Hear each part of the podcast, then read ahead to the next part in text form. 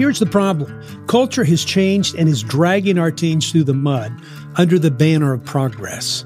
Parents are confused about how to connect, what works and doesn't work, and how to engage a teen that seems to be becoming more and more distant. This book, Tough Guys and Drama Queens, helps parents understand the nature of today's teen culture, grasp those styles that no longer work, and presents methods of practical helps for parents to restore, maintain, and grow their relationship with their teen. I wrote this book with parents of teens and preteens in mind, believing that if parents had some more parenting tools in their parenting toolbox, they would remain the mighty influence during their teens' most difficult years. Here's another neat thing. There's a curriculum series of the same title that I know can help your small group in dealing with the issues every parent faces during their child's teen years. It even comes with a participant's and a leader's guide. And you can get this book and the curriculum series at www.toughguysanddramaqueens.com. That's toughguysanddramaqueens.com. You'll love it, and your teens will love you more because you've taken the time to understand their world and how you can better help them flourish.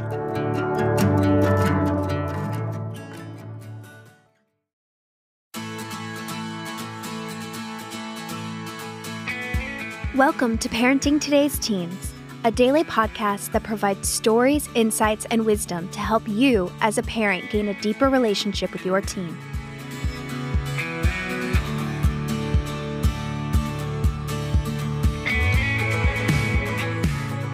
On today's episode, Mark Gregston and Wayne Shepherd dive into a topic that will challenge, encourage, and inspire you as you parent your teen. Let's listen in.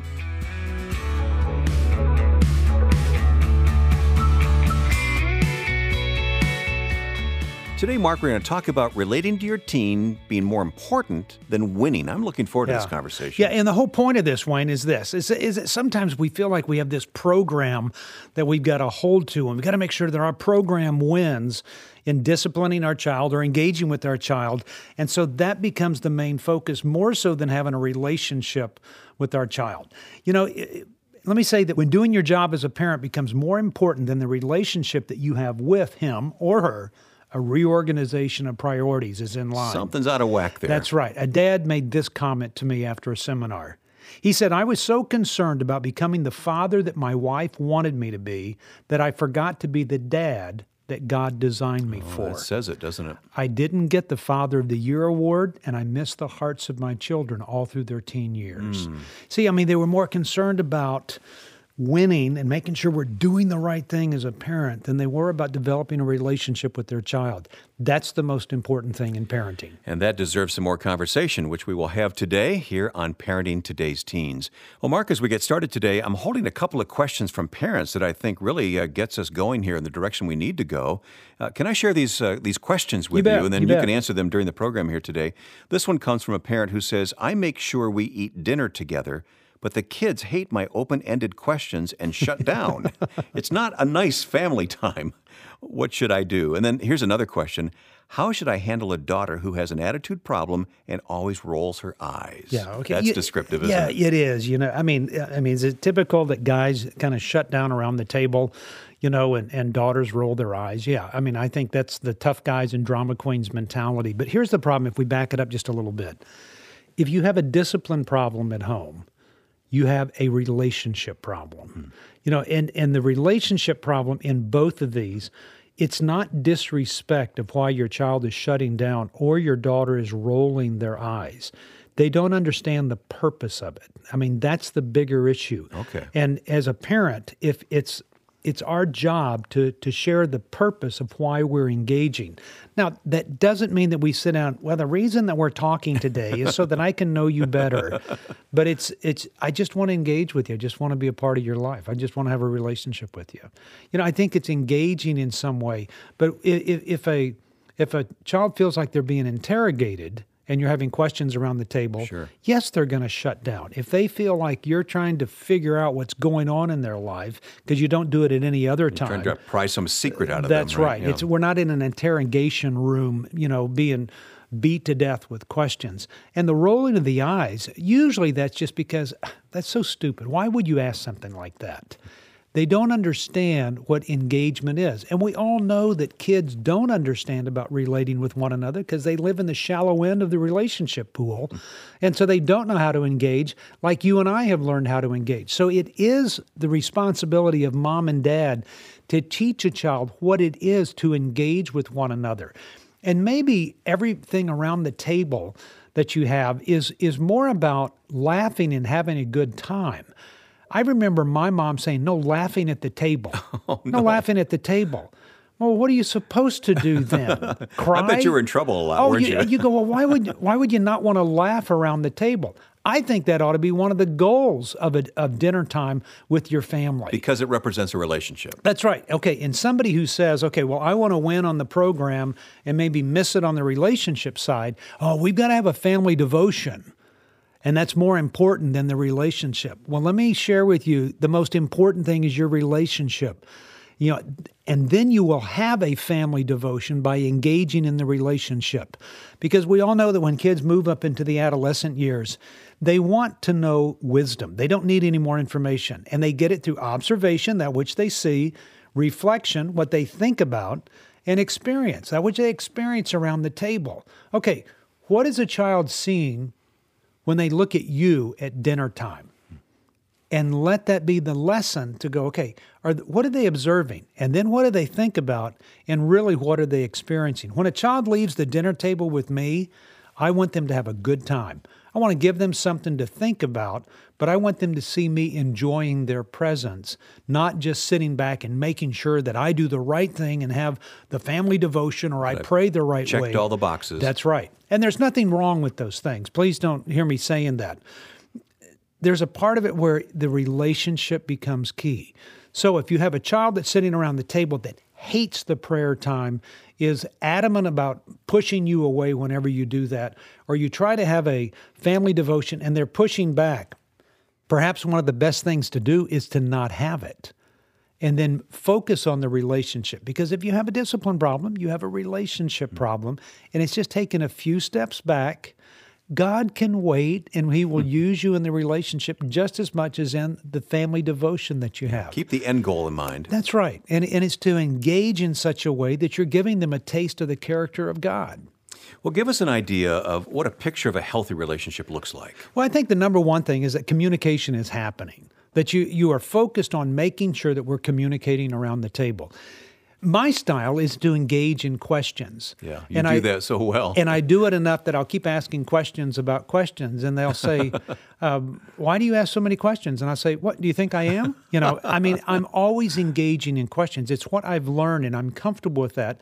Asking questions around the table, and then you have families where kids go, I don't want to be asked questions. Okay, so how do you engage differently? It may be that you start sharing some imperfections of your life, that you share the challenges that you went through that day, that you share just some observations that you see with the idea of, of bringing them to a point of having a discussion.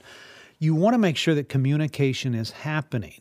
Now, if if questions is the number one issue for me and I say, okay, that's how I'm going to do it, and I forget about the relationship, then I've now moved into that I'm winning mm-hmm. by doing what I think is right. But it's and more of an interrogation. That's right. Yeah. But I need to I need to focus on the relationship. Yeah. And it's important for teens to feel like they belong uh, Every, together in this family. Everyone belongs. You know, do this, mom, dad. Take more pictures and put them up on the walls of your home. Let a child know that they belong in your family. Make it a place of rest and inclusion, not one that alienates somebody. And if you're going to have those discussions where you alienate somebody, don't do it around the dinner table. Mm-hmm. Let the dinner table or that place where you come and sit and spend time together be a place that that offers a, a non-teachable moment where you can just sit and enjoy the presence of one another. But rules and consequences are part of a healthy relationship. Oh, absolutely, absolutely. You've got to have that, and they've got to be known. There's got to be no guesswork into uh, into what is inappropriate and what is appropriate. And kids have got to know the consequences for those things. So that's part of the picture as well of a healthy relationship. You know, I think so. I, and I and I think that that everybody's trying to be honest. Everybody's trying to engage in such a way that that. Uh, uh, that that everybody knows you're going to hear the truth when you sit around the table. That's healthy. And the other part that's even a greater indicator of healthiness is if there's laughter around mm-hmm. the table. So I tell parents all the time, spend time talking about what you need to, but have a joke, have a story, tell something funny that's Oh, gone Dad. on. Oh, I know. It, and I mean, even if they don't laugh, sometimes they just hearing you laugh gives them permission for them to laugh, Yeah. and that's got to be one of the goals. And don't we have to guard against uh, correcting and making you know negative comments at the table? You know, there should be one time a week that you do that with teens. Now, earlier with kids in their earlier years, it's, it may be every day, every minute for some. but in the teen years, spread it out. Only give it to them one time a week where you're sitting down and saying, hey, here's some things we can work on a little bit. But don't make it every day. If you and I were corrected every day that we went into work, we would not work there very long. That's right. Yeah.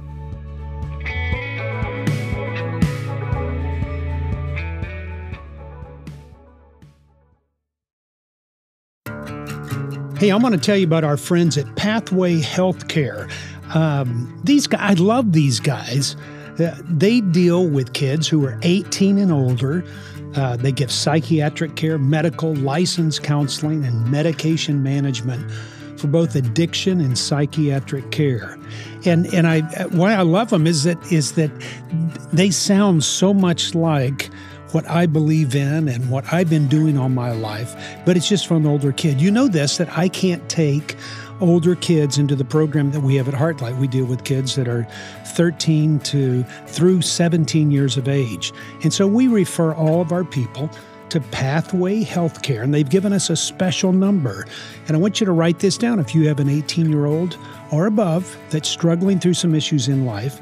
That number is 972 HELPFUL. 972 HELPFUL. So it's 972 435 7385. Or you can find out more information about them at pathwayhealthcare.com. You're going to love these guys as much as I do.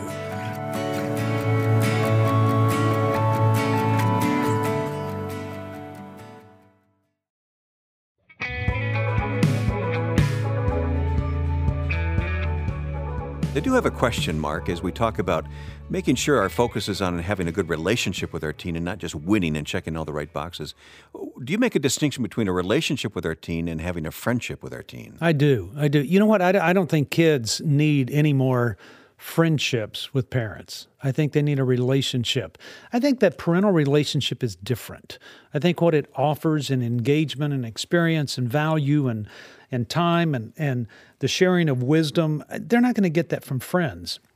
They can get that from a parent. And so I, I want it to be a relationship and not just limit it to a friendship. Yeah. I think those parents that raise their kids as a friend quickly move to a time where they have a difficulty learning that you're not equals. Hmm. You know, you're you're two different people, mm-hmm. and and I think that's I want to have a relationship, but I'm not a friend. I- An example of this: I let a little girl use my cell phone last week, and I said, "Hey, you can take a picture of yourself and send it to your mom and just tell her hi." Well, she takes my phone, takes the picture, sends it to her mom, gets on Snapchat, a, a social networking deal, and and you know gets into it and sends the picture to a boyfriend and then writes about this and this. And they're not supposed to be doing that. And I said, sweetheart, for just a few minutes of you wanting to be in control and not listening to me, you now lose a lifetime of ever using my She phone. took again." advantage of it, didn't she? She did. Yeah. She did. And and she said, "Were you mad at me?" I said, "Well, no, I'm not mad at you. I just you're just never going to use my phone again." Well, now you hate me. No, I don't hate you. Yeah, I don't hate you at all. i you, you're just never going to use my phone again. I think kids sometimes have a difficulty distinguishing in between relationships and friendships. Now, if a friend would not allow you to do that, you must not like them anymore. But the relationship that I want with them is completely different. Sure. I want to have a relationship, but you're not going to take advantage of me. And you're going to listen to what I say, and, and you're going to follow the rules that I line out. Okay, as a friend, I can't do that. As a parent, I can. It's an important distinction. That's right. All right. What if your relationship with your teen needs to be rebuilt? What what advice do you have for parents? Boy, great, great question. You know, the first thing is start asking questions of your child. And if your child shuts down every time that you uh, ask a question, say this Look, look, look, I want you to know something. I know we're not getting along. I know you're miserable and I'm not happy, and I want something to be different. And would you want anything to be different? Because I'm not going to fight you anymore. I'm not going to allow the disrespect to continue. I want something to be different. Moms, dads, do this. Do this on a on a birthday. Do the next birthday, do it on Independence Day, do it on Memorial Day. I want to remember this past year as something that we're going to do different. Uh, you know, a new year, let's start a, a new and a fresh. Let's do something different. I think you engage differently and you start talking to them, going, let's go out and spend some time eating. And I just want to tell you something. Mm-hmm. If they're used to your constant questions and they feel like that's either nagging or interrogating, then don't ask questions. Just start sharing your heart with the intent of getting them to share their heart. And then, just quickly, um, do we own our own mistakes when we talk with our teen about uh, having a better relationship? That's the first place that I go. I go, I want you to know that I've missed your heart and I and I haven't done things right and I've I've been a parent that just hasn't I haven't taken the time and I've been way too busy.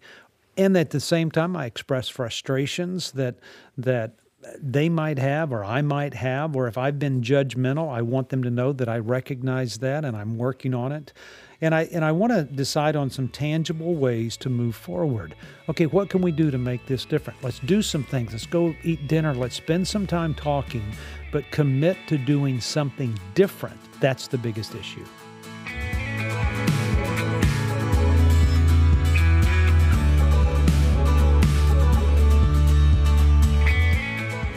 Thanks for listening to Parenting Today's Teens. For more information, you can visit parentingtodaysteens.org, heartlightministries.org, or markgregston.com.